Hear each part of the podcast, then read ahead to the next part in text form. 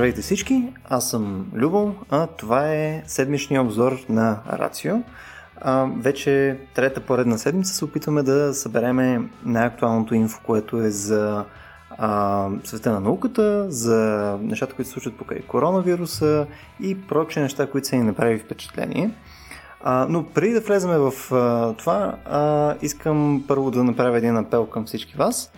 А, от началото на миналата година някъде имаме Patreon, където имаме серия хора, които в момента ни подкрепят, но както може да си представите, в момента в който всички сме в тази а, пократителна криза, за нас това става все по-важно а, да имаме повече хора, които ни подкрепят под една или друга форма.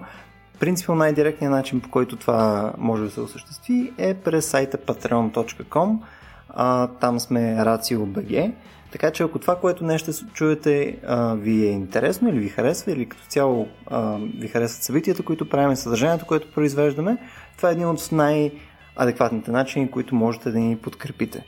А, така, казвайки това нещо, да влезем в а, основната част от а, епизода ни днес, където аз предлагам този път да го обърнем, да не говорим толкова много за коронавируса от начало, а да започнем с а, нещо малко по, а, по-човешко, тъй като подозирам на всички фидовете вече са пълни с а, колко заразени, колко умрели, колко прочие неща а, се случват с коронавируса. Нека да започнем с нещо, което е малко по-в страни от това. Алелуя! да, не знам. На мен най-много ми направи впечатление последните няколко дни тази история за астрофизика с магнитите. Не знам, вие видяхте ли? нали кажеш, няма да почваме с короната. Човек. Какво е направил това? Тя е много чрезвичайно свързана с, с коронавирус, обаче според мен историята е пократително добра. А, абе, накратко някакъв пич, мисля, че в Австралия беше. А, ще пусна после линк направо към статията, сега тук цитирам малко по памет. А, решил е да си направи нещо като early warning device, с който ако си добрежиш ръката до лицето, реално да се получава някаква аларма. И съответно той експериментирал там с серия различни начини, по които да го направи това. Сега, той конкретно не е, е инженер или нещо подобно, той човека си е теоретик, астрофизик и така нататък. Mm-hmm. Та, решила да го направи а, посредством там някакви магнити и така нататък. Първият му опит бил а, провал, тъй като се оказало, че за да се затвори а, там сърката, когато се доближава пълно ръцете а, до а, лицето, всъщност това, което се получава е обратното. Не, когато ръцете не са му близко до лицето, то тогава пищяло, съответно било пълен провал. Но следващото нещо, което решил да тества е с неодимови магнити, които си сложил в ноздрите. Което нали, започва нали, лека по лека историята да придобива някаква такава злощастна окраска а, където човека в крайна сметка успял да си сложи там някакви малки магнити вътре в нозите, обаче те хванали се сдвоили двете точно където е а, ръбчето на, на, на носа. Опитал се да ги извади, обаче колкото повече ни дърпал, те просто стигат до това ръбче и не му причиняват болка. Решил да провери след това естествено в най-достоверното място за повече информация за такъв тип проблеми, нали, интернет – и видял, че и други хора са имали сходен проблем, което нали, не е очудващо преди, че вече сме някакви безкрайно милиони хора с достъп до интернет. И решението било там от а, някакъв ученик, който му се е случило нещо сходно, той успял да реши неговия си проблем, като е ползвал повече магнити, така че да ги а, насложи един върху друг, така че да успее да ги издърпва, обаче и това, уви, не му се получило и като цяло в крайна сметка човека е трябвало да отиде до болница, за да може да му бъдат премахнати. Което е едно от най-очарователното нещо, което между другото може да се случи по време на коронавирус, да отидеш до болница, за да ти махнат неодимови магнити от носа. Нали, някаква такава почти ведра безнадежност ме обзема, нали, като го чуя Според мен най-забавната част от историята беше, че приятелката на въпросния човек е работила в болница и е а, следяла случая буквално на живо, защото той се оплаквал какво му се случва и тя през цялото време много му се е смяла и накрая вече, когато той фактически се отказал от опитите си да извади магнитите, защото са му свършили магнитите. Вероятно, ако има още магнити, ще да продължи да опитва. Но накрая а, фактически той е стигнал до необходимостта да отиде до болница и отишъл в отделението, където е работила приятелката му и тя е заснела всичко, като е държала всички от отделението много да му се смеят, като дори като му попълнили анамнезата, попълнили, че травмата е в следствие на а, скука заради изолацията, заради коронавирус. Точно така, точно така. Не, между другото, пичесето беше поснал в Reddit, естествено, където върху новината беше казано, нали, аз съм човека с магнитите, ask me anything. И някой беше го питал, добре, всъщност, ако имаше нали, безкрайно количество магнити, нали, кога щеше да спреш? В смисъл, кога е, на кой магнит това ще да е пекалено. Но се оказа, че човека всъщност все пак е имал и други магнити и просто е спрял на време. Ага, супер. Да. Беше много забавно, че при изваждането на един от магнитите в отделението, той всъщност е санитара, който го е вадил, го е изпуснал и, и му е паднал в гърлото. но, но в крайна сметка успял да го изкашля и не се е наложил да го глътне. Това е пократително, да. Така че да, започваме малко с друг тип истории, които не са точно коронавирус. Никола, кажи ми какво на тебе ти направи впечатление през миналата седмица and beyond?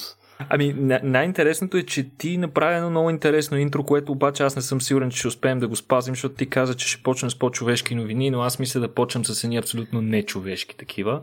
А, това, което най-много ми направи впечатление тази седмица и с което бих искал да започна е отново от света на тези прекрасни животни, а, главоногите а, е, или така наречените а, цефалоподи, които, към които спадат октоподи, сепи и калмари, които предполагам, че на всеки човек, който следи биологията му е направил впечатление, че са изключително интелигентни същества, но те са изключително интересни и поради други причини, тъй като при тях организацията на генетичния материал е а, доста, доста по-особена, отколкото при хората.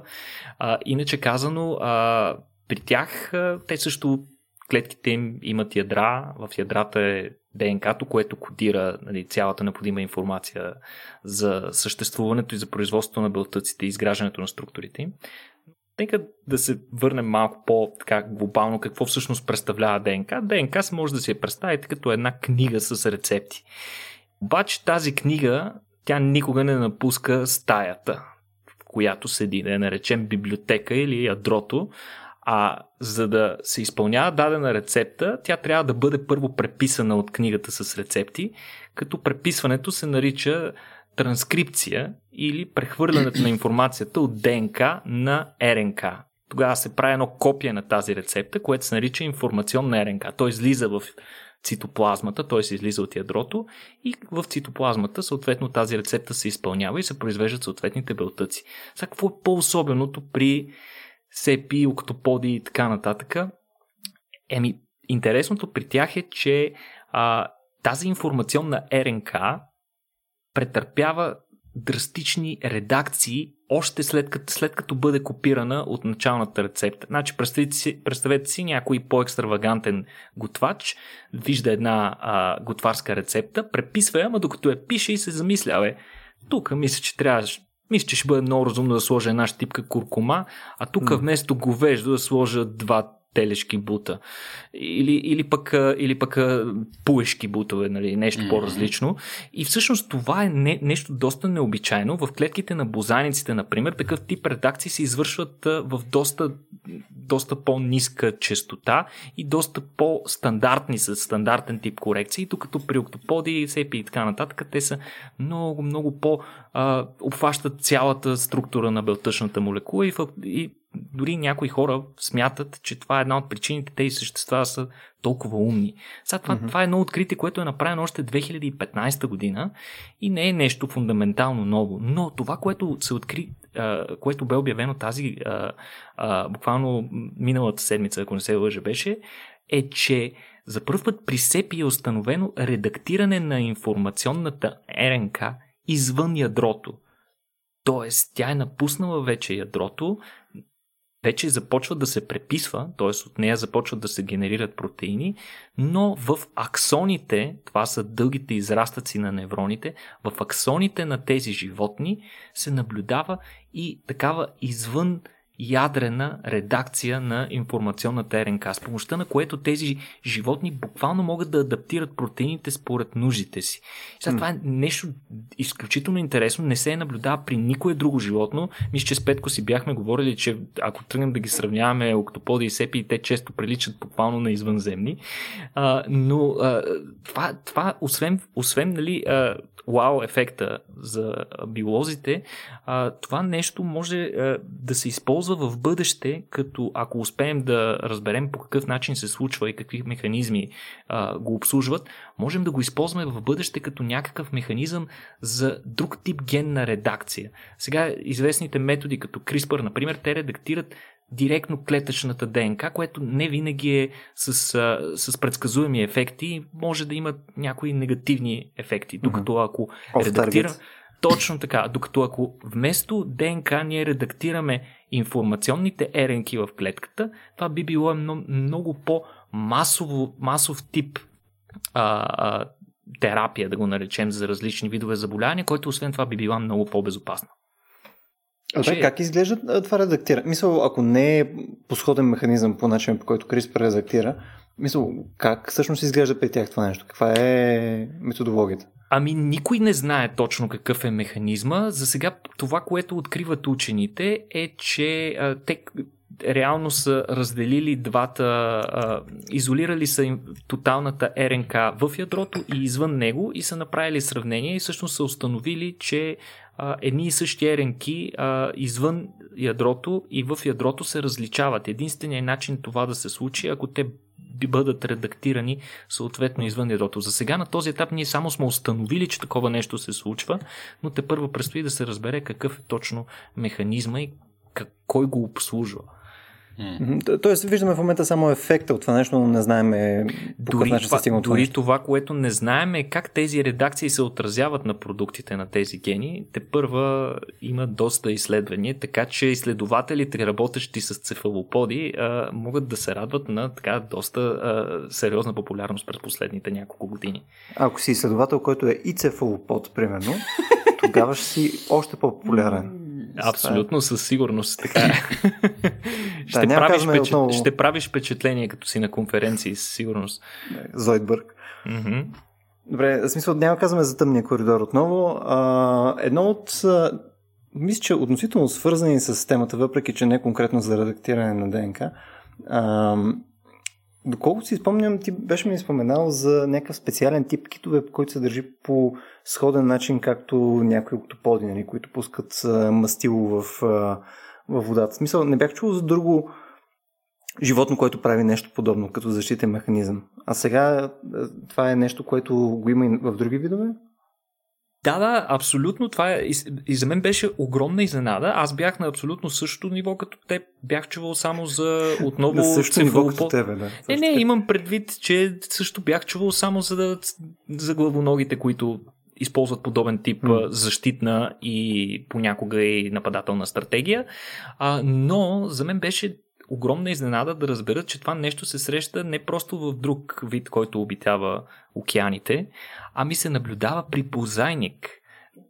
Mm. Той се наблюдава при а, едно, един много интересен кит, за който също не бях чувал и това е а, кашалот джудже който аз признавам си, за това животно чувам за първ път. Той... Как изглежда това животно? Чакай да го видя. Ами, той, той е много интересно. В интерес на истината, това е един от китовете, който най-много ми прилича на риба. А, има едно така приплеснато, много издължено тяло, а, с едни много такива вдлъбнати навътре като очни ябълки. Много интересно животно с размери едва с дължина около 2-2 метра и половина и с тежест около 250 кг, което го прави един от много малките китове. В сравнение с другите кашалоти направо е джудже, той за това така се води. А, той се храни обикновено с сепи и е дълбоководен а, вид, който много рядко е бил виждан в плитчините, а е бил наблюдаван още по-рядко а, в, а, при спускане на разни дълбоководни апарати. Това, което обаче е, се е случило наскоро е, че този, а, този а, такъв кит е, е бил наблюдаван на живо и то поведението му свързано с изпускане на, на, на такава, а, да го наречем димна завеса, като от край време се знае за този кит, основно поради а, поради намирането на трупове на такива китове и изследване на тялото им след това аутопсирането им, е установено, че вътре в тялото им те имат специална жлеза, която отговаря за, за, за този мастилен секрет, който изхвърлят. Жлезата е с обем 11 литра. Хм. И той изхвърля такъв един червеникаво черен облак, с, с помощта на който се предпазва от хищници, които го преследват, тъй като, както вече казах, за разлика от другите китове, той е доста малък и може лесно да бъде атакуван, както от акули, например, така и от други китове, като косатки. И той се пази по този начин. Конкретно в случая това клипче, което ние ще приложим в а, източниците, а, съдържа една такава отчаяна сцена, при която а, въпросното китче Джудже бива преследвано, а, мисля, че в крайна сметка се оказа от а, а, тюлен, от а, леопардов тюлен или от нещо подобно, което хищ и всъщност, за да се справи с хищника, животното изхвърли нечовешко количество. То просто аз такова нещо не съм виждал. Значи всички сме аз виждали. Аз гледам, човек, аз гледам това видео е направо пократително. Това е някакъв екшен секвенс. Това ми изглежда като и 12 е... литра течност. Не... екшен е огромен, защото и китът е ранен в момента, в който бяга. Всъщност клипчето е заснето по случайност от хора, които са били на брега и се видяли целият екшен, при който кита, объркан от преследващия го хищник, се е втурнал към брега и буквално той се удря в прибоя и се вижда, че той вече е наранено от ухапвания от хищника и а, след това изпуска цялото това мастило, което оцветява огромно количество от водата. За съжаление обаче тази история не свършва много добре а, за кита, тъй като след това са се намесили специалисти, били са повикани от хората, които са заснели клипчето, но те като са пристигнали, кита е бил в, доста лошо състояние заради големите си наранявания и е починал малко по-късно, но това е първото клипче, на което се вижда на живо използването на тази стратегия. Това е изключително интересно. Аз никога не бих очаквал, че такова нещо се наблюдава и при бозаници, но е, това е пример за така наречената конвергенция в еволюцията, когато различни групи животни в различни е, геологични и биологични етапи развиват сходни а, адаптации, които просто, са, а, просто се оказват успешни. Аз не знам, защо те изненадва, че някакви бозаници могат да изпускат телесни течности при сериозен силен стрес. Мисля, това се наблюдава при хората. така е, така е, абсолютно. Добре, аз исках да питам, явно са направили аутопсия в случая и те са видяли тази там жлеза или там както се води, което всъщност е изпускало това нещо. Мисля, а, това е нещо, което е адаптирано от нашата биология, нали, което е стандартната бозайнишка биология. Нали, смисъл, откъде е, какъв е бил първообраза на това нещо, което те си адаптирали? А, какъв тип железа е бил първообраза, нямам идея, не мога да ти кажа. А, нямаше и добри резултати по отношение на отопсията, която са направили на кита. Всичко, което прочетах, беше по-скоро във връзка с предишни установявания на тези китове и разни изследователи, които се занимават с тях. И общо взето повечето данни, които имаме, наистина са от аутопсии на мъртви животни. И не мога, не мога да кажа точно какъв е източника на жлезата, но аз лично бих предположил, че някакъв, някаква храносмилателна железа, която е била в последствие видоизменена и съответно а, дори не мога да кажа между другото през дали има специален отвор, през който се изхвърля. Да. да, това би било любопитно да го проверя. Който, би, който му е по-любознателен може да чекне също и да ни сподели в коментари после към клипчето. Не знам, аз в момента гледам някаква снимка на устата на кашалот и просто искам, искам да изляза. искам си ходя. Кашалотите са много впечатляващи животни. О, Кереков, има ли нещо друго, което... Има ли нещо по с щастлив край? Нещо, където нещата не умират? Нещо в космоса, примерно? Не, няма нищо с щастлив край, Любо. Затова продължаваме с лошите новини. Jesus. Не знам дали някой... А, тя, новината, не знам как ще ви прозвучи, че Борисов е на път да умре. А, не искам да казвам нищо а, по този начин звучащо, нали, да ме обвинят веднага и да дойдат от а, НСО да ми почукат на вратата. В случая обаче става дума за кометата Борисов. Това е а, едва втория транс, така да го наречеме, а, междугалактически обект, който посещава нашата Слънчева система. Първият доста късно го открихме, а, няма да му повтарям името, защото е доста сложно. Омаюма или нещо такова беше. А, та, него го открихме доста късно и той много бързо премина през Слънчевата ни системата, нямахме много време да го изследваме. Въпросната комета Борисов обаче а, беше открита още през август 2019 и от тогава е обект на активни наблюдения от страна на астрономи, астрофизици, а, които така искат анализирайки данните от тази комета, да разберат повече за състава на подобни тела извън нашата Слънчева система и дали имат нещо общо с кометите, които наблюдаваме и тук. А, перихелия, т.е. момента в който кометата доближи най-близо до Слънцето, беше в края на предходната година, около студентския празник, около 8 декември, като от тогава кометата се отдалечава, разбира се, и даже траекторията й показва, че тя отново ще напусне Слънчевата система и най-вероятно няма да се върне скоро. А, никога. А, но полски учени, които извършват, продължават с наблюденията на отдалечаващия се обект, са установили а, че установили са а, при измерванията си рязка промяна в яркостта, която е наблюдавана съвсем скоро, още март месец, между 5 и 9 март. На няколко пъти са наблюдавали рязко промяна, рязка промяна в яркостта на обекта, което в повечето случаи при кометите означава, че най-вероятно ядрото и се е разпаднало на няколко части, т.е а, най-вероятно това е бил края на кометата Борисов по начина по който сме я познавали.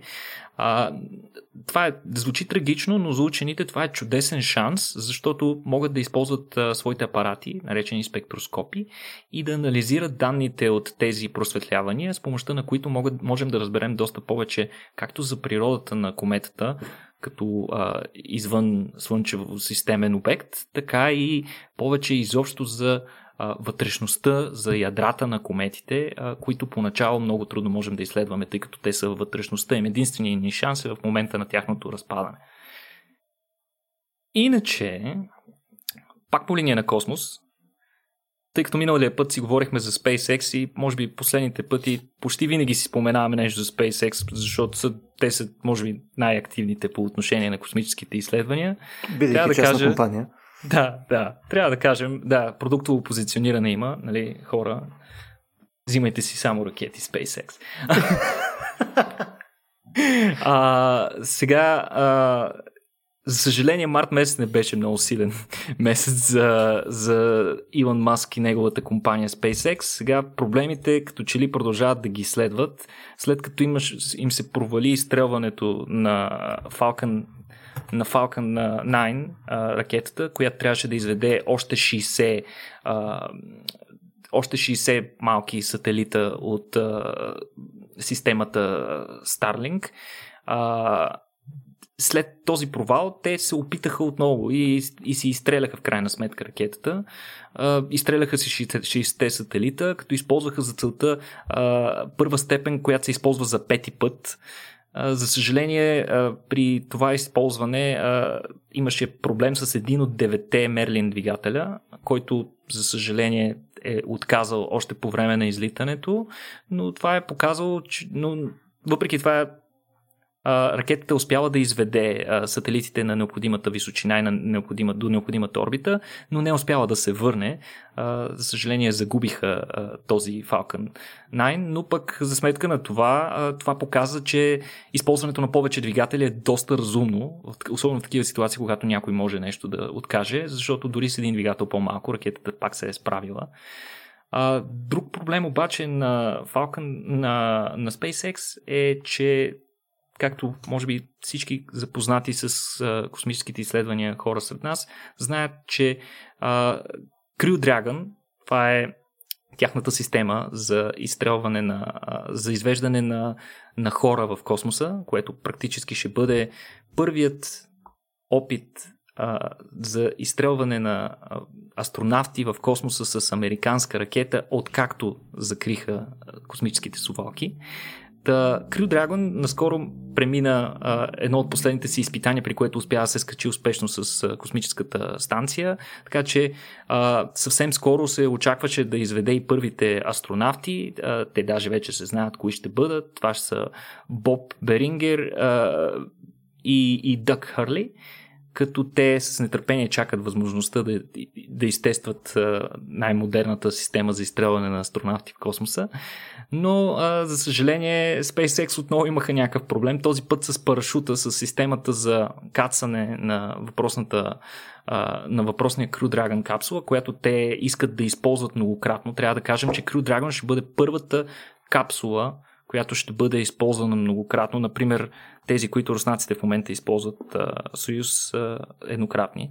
А, но какво се е случило? Те трябва да изтестват а, парашутите, като са използвали тестови товар под формата на някаква платформа, която отговаряла по размери и големина и по тежест на Crew Dragon капсулата и е трябвало да го пуснат от определена височина, но нещо се е случило, платформата не е била добре закрепена на хеликоптера и хеликоптера е започнал да, да, да губи контрол и затова пилот е, е бил принуден да освободи а, да освободи товара, но тъй като не е бил на необходимата височина, съответните системи не са се активирали и това нещо се е стоварило и се е разбило на земята, така че това може да причини известно забавене. Иначе по принцип старта на Crew Dragon беше предвиден за средата до към края на май. Така че с нетърпение чакаме да видим там какво ще се случи. Иначе... А, това звучи с парашута като някаква важна част, нали?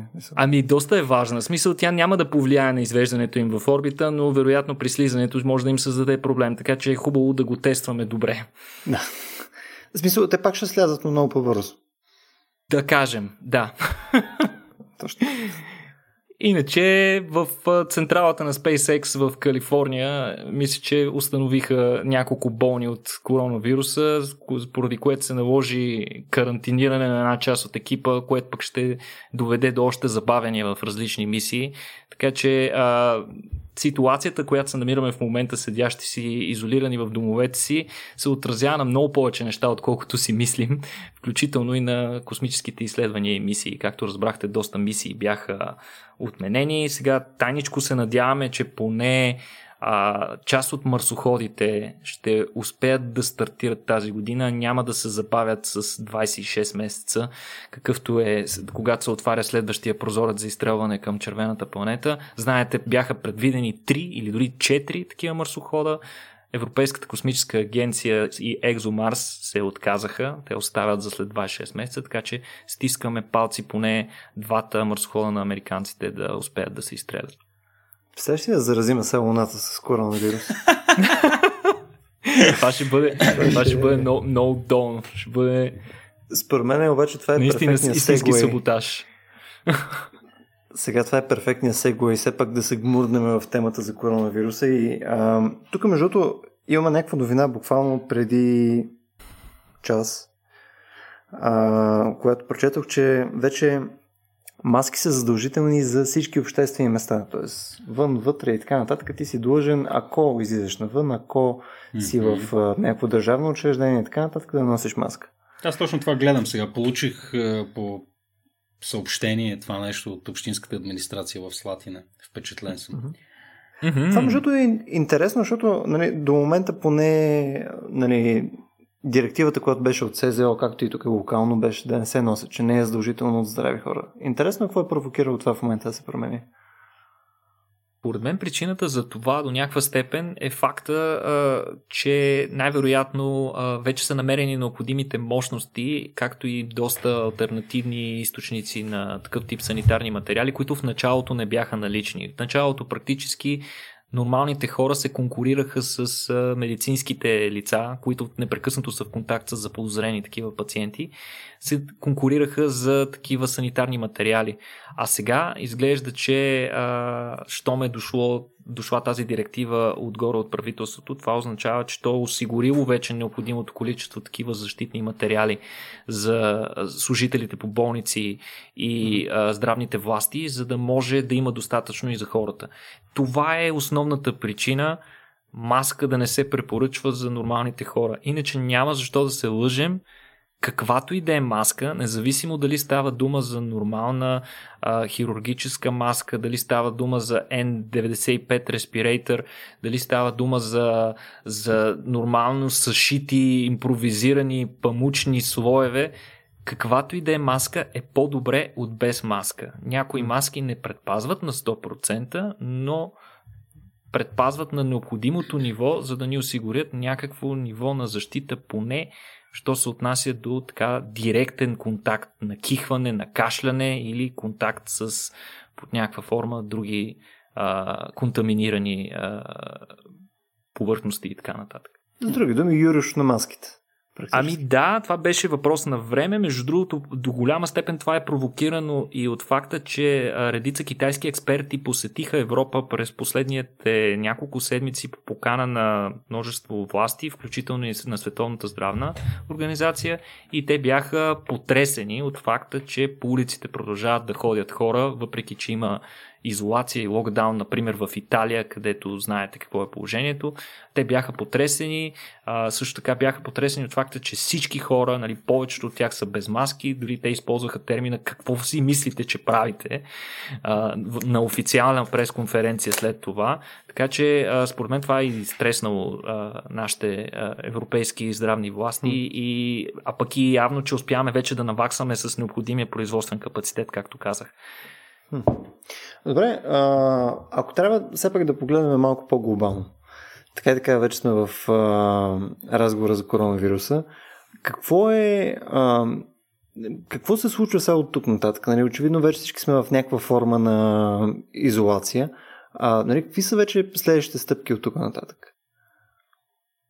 Ами, това е, това е интересно. А, всъщност, любопитното е, че повечето държави, специално от развития свят, Западна Европа и да не говорим пък за щатите, изобщо това не са, на, не са на дневен ред тези неща при тях, тъй като при тях вероятно а, епидемията ще продължи още доста дълго.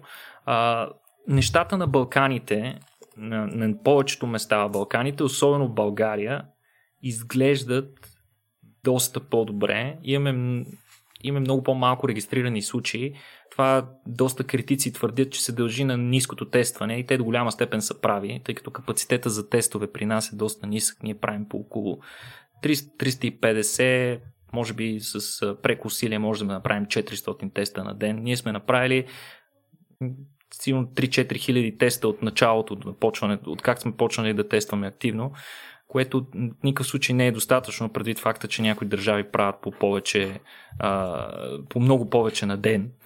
А, но това, по което можем да се ориентираме за нивото на, на заразеност и, и, и прогресията на епидемията у нас е нивото на смъртност.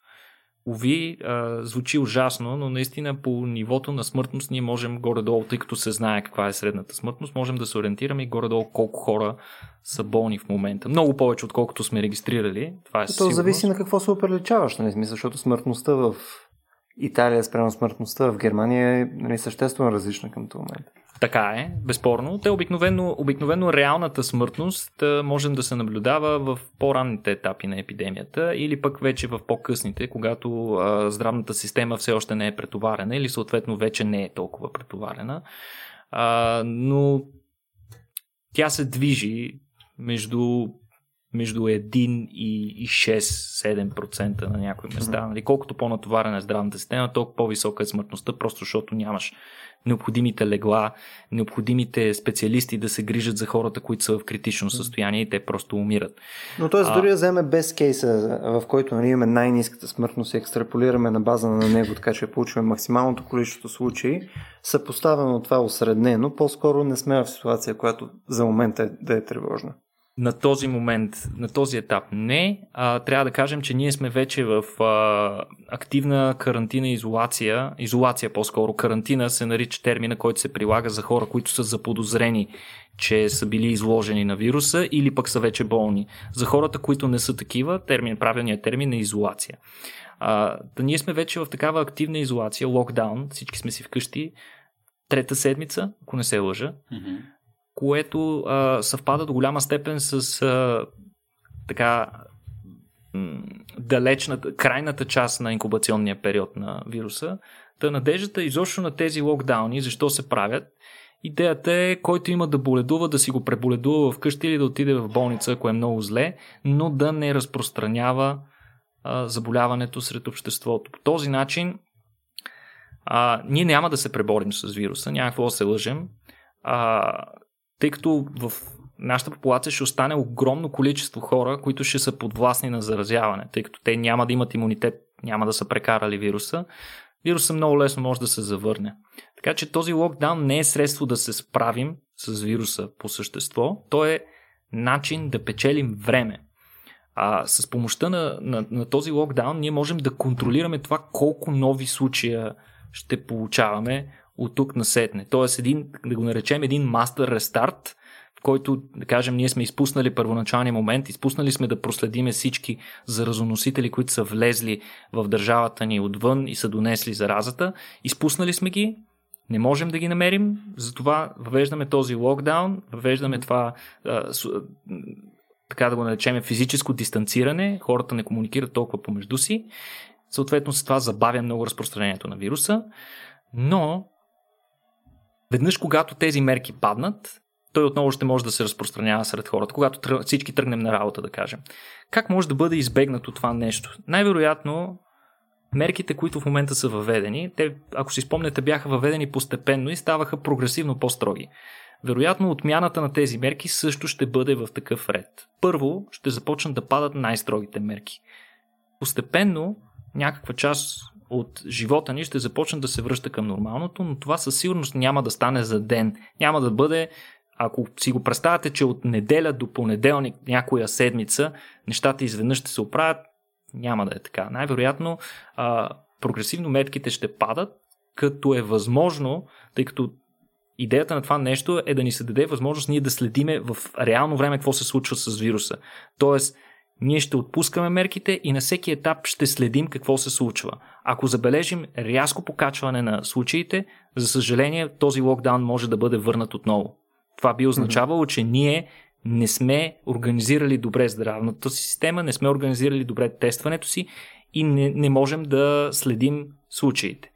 Ако обаче случаите, новите случаи са малко, продължава да има, но са малко и с всеки ден са едно и също количество, каквото е горе-долу сега, това би означавало, че ние контролираме горе-долу епидемията и а, постепенно можем да премахваме и някои от другите мерки.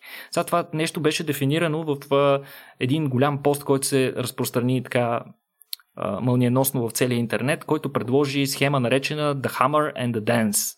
Значи, а, за тези, които не са чели, а, няма да обяснявам в детайли, ще прикача линк, мисля, че го прикачихме и на предходното а, ревю, но само ще кажа, че тук трябва да различиме две основни цифри. Може би всички сте чували за така нареченото инфекциозно число R0, което означава... Или поне са гледали, гледали си заразали, там как се каже, това филма, да. го обясняваха много хубаво. И го обяс... да, или пък, или пък сте гледали всички графики, свързани с а, дефинирането на това какво представлява експоненциален растеж и така нататък.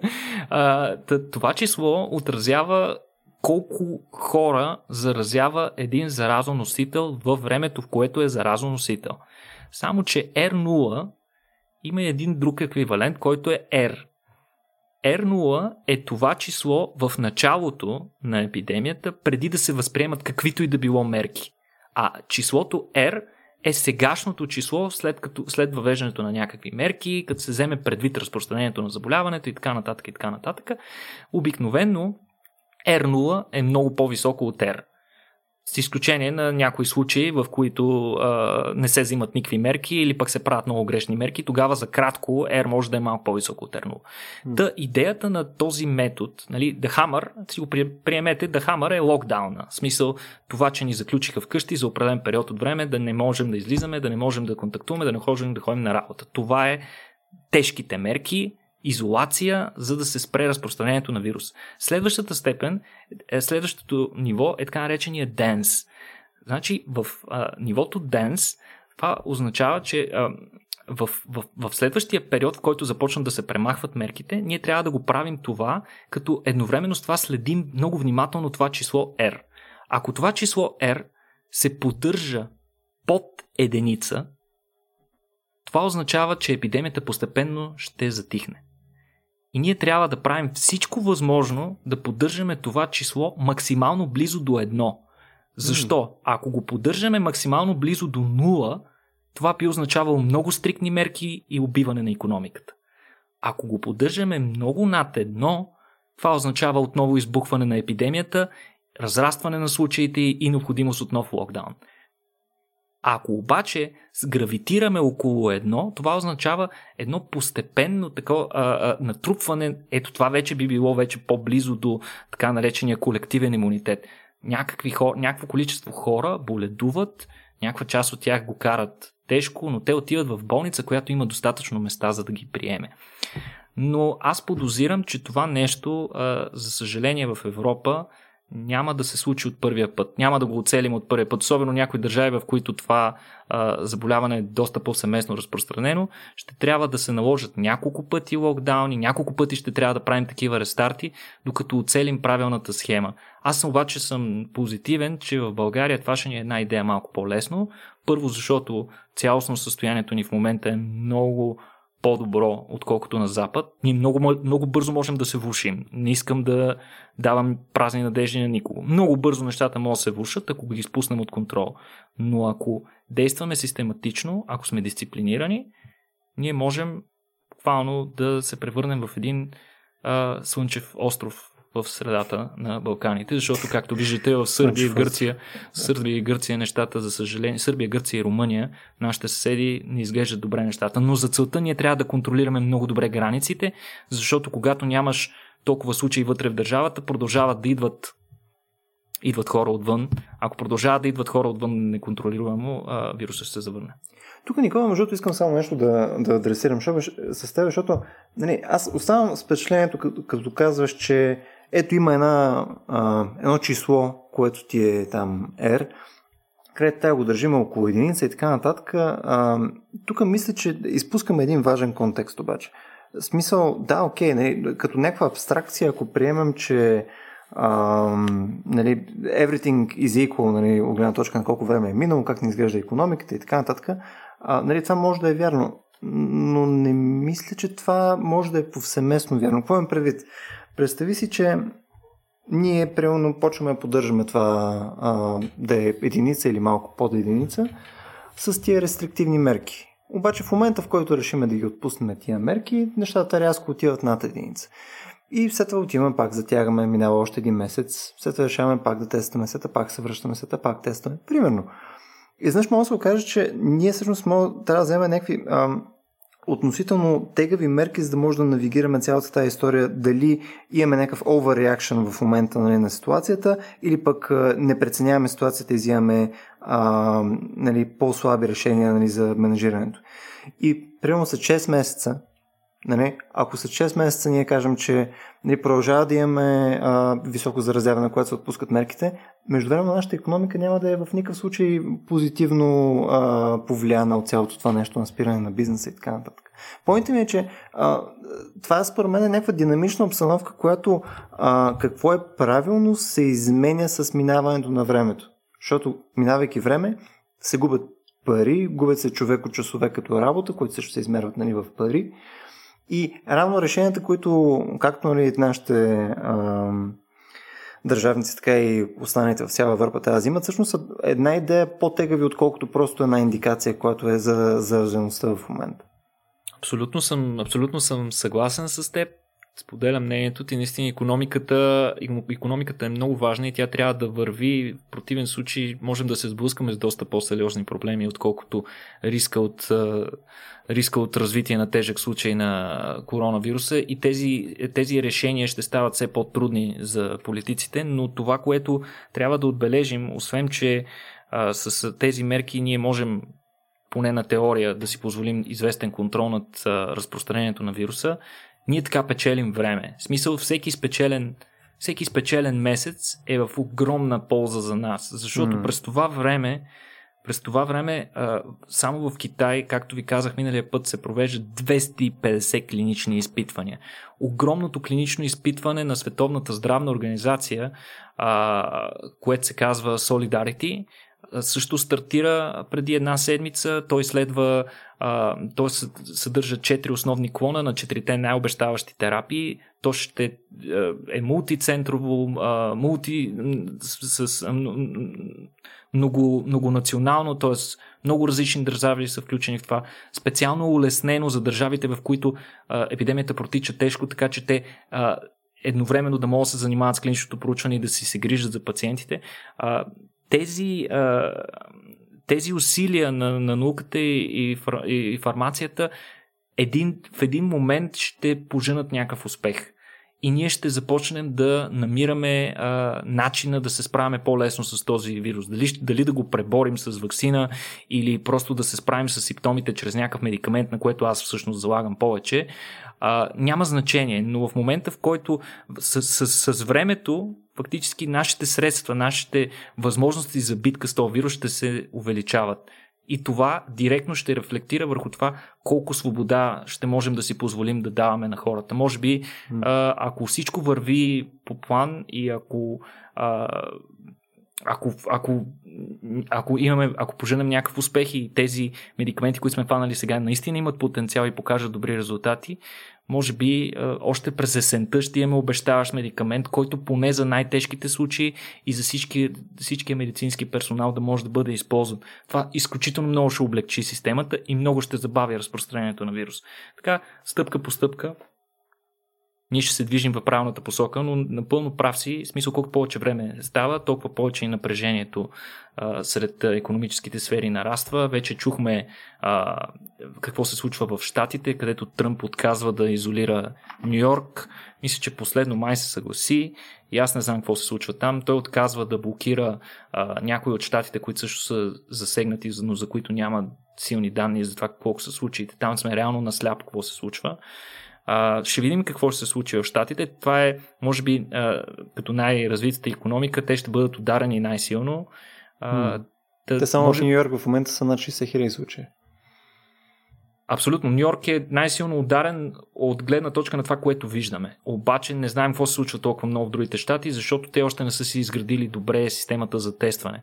Може и там да са, да са нещо подобно, или пък може да са само една седмица назад във времето. След една седмица ситуацията при тях може да избухне също. Тук, между другото, исках да питам, защото ако наистина ние успеем пък да измислим вакцина за това нещо, сега знам, че ти по-скоро си пропонент на идеята, че евентуално ще имаме нещо, което ще третира симптоми и така нататък първоначално, но ако има вакцина, mm-hmm. нали, то потенциално производството там нали, по никакъв начин няма да отговаря на деманда, дори само за развитите страни в момента. Тоест, ако ние имаме а, някакво такова решение, то ще трябва да бъде рашаното на някакъв принцип. Нали така? Тоест, със сигурност първо рисковите групи ще бъдат нали, на, първа, на първа линия, там хора, които са над 60 но отново това е някакво число, което е съществено по-голямо, отколкото, отколкото производството ще позволи на първо време. Как принципно работи това? Имаме ли някакъв пример как са налагали вакцини а, назад във времето за неща, които е трябвало да се наложат на серия хора, за които няма достатъчно вакцини? Мисъл, как се приоритизира? Мисъл, на някакъв случайен принцип, на база на first in, first out? Мисъл, как, как работи това? Еми, Поначало това е безпредседентно, защото нямаме толкова добри примери. Все пак организираното здравеопазване не е на толкова много години. Ние сме се сблъсквали с много епидемии, ама тогава не е имало здравеопазване. Сега, може би, най-добрият пример е ебола.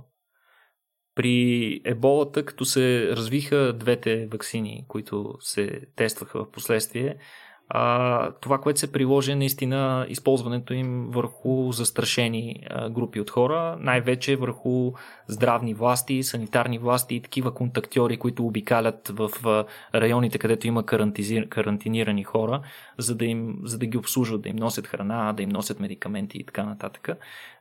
Основно тези хора бяха вакцинирани и съответно в последствие се показва, че и двете вакцини са доста ефективни. А, сега, конкретно в а, нашия случай, защо не смятам, че вакцините ще проработят? Това е защото става дума за пандемия. В смисъл, тук са засегнати ужасно много държави, ужасно голяма част от популацията е засегната, а вакцината по същество представлява а, средство за превенция, а не за лечение. Mm. Иначе казано, ти ще трябва да вакцинираш всички здрави хора, което е огромен ресурс, който няма фармацевтична компания, която да, да го поеме това нещо и, и, и то те първа с експериментална нова вакцина, която дори още не е формулирана. Каквото и да се случи, вероятно а, първите дози, които бъдат получени, те няма да бъдат много, ще бъдат в рамките на няколко стотин хиляди. Също това е доста сериозен проблем и сериозен етичен въпрос, тъй като те най-вероятно ще бъдат произведени в някои от големите економики и а, тук е момента да се запитаме каква би била солидарността, какво би било честно да се направи, дали те, които са си ги произвели или съответно са си ги разработили в тази държава, трябва да си ги използват само в държавата или пък ще ги споделят с а, други държави. Това те първа следва да разберем а, как ще се получи, но по същество отново здравните власти биха били една от целевите групи и другата, разбира се, рисковите хора, възрастните. Но пак няма как да произведеш достатъчно вакцини, за да вакцинираш всички рискови хора. Просто няма mm. как. В смисъл ще се въведат някакви много сериозни изисквания, примерно хора с придружаващи заболявания. Първо, те да бъдат вакцинирани, но, но това нещо се случва постепенно и, и всеки такъв акт всяка тако, всяко такава намеса в епидемията ще намалява значително смъртността. В смисъл, ти като изключиш рисковите групи, то се превръща в грипче.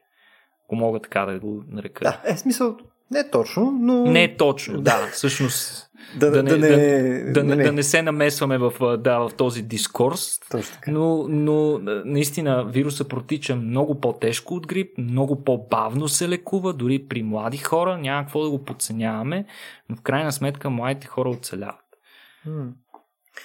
Ами добре хора, в смисъл, нека, нека да финишираме на младите хора оцеляват поне, в смисъл един път някакъв такъв хайпойнт. А, мисля, че стига толкова коронавирус за днеска. И да, в смисъл, благодаря, че ни слушахте за пореден ден. А, виждате, че малко експериментираме с как да ни такът подкастите. Между другото, ако този тип формат ви харесва или мислите, че може да го подобриме, е едно от най- продуктивните неща, които може да направите е да ни драснете на страницата на Рацио и да ни дадете малко фидбек а, дали всъщност трябва да добавим по-различни теми, дали първо да си пуснем а, интересните не коронавирус теми отпред, след това си говорим за коронавирус и така нататък. Това за нас е полезно. И също, ако имате идея за интересни а, лектори и гости, които да поканим в подкаста или в някои от онлайн събитията ни, това ще е доста интересно също да ни помогнете. Са, в интерес на истината, следващите 3-4 седмици сме подготвили една палитра с доста интересни теми. Така че силно се надявам да ви харесат.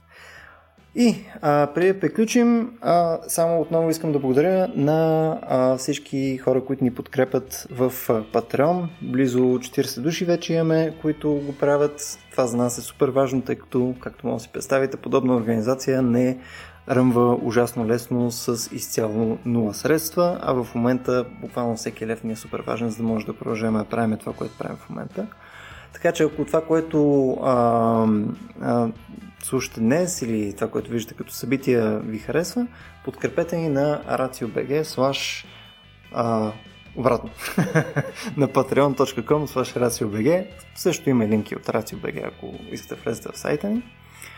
И не на последно място искам да благодаря на нашите партньори от Unicredit Bullbank – а, те са към момента все още единствените, които подкрепят нашето съдържание в момента и са може би най-тематичният спонсор, който мога да си представя.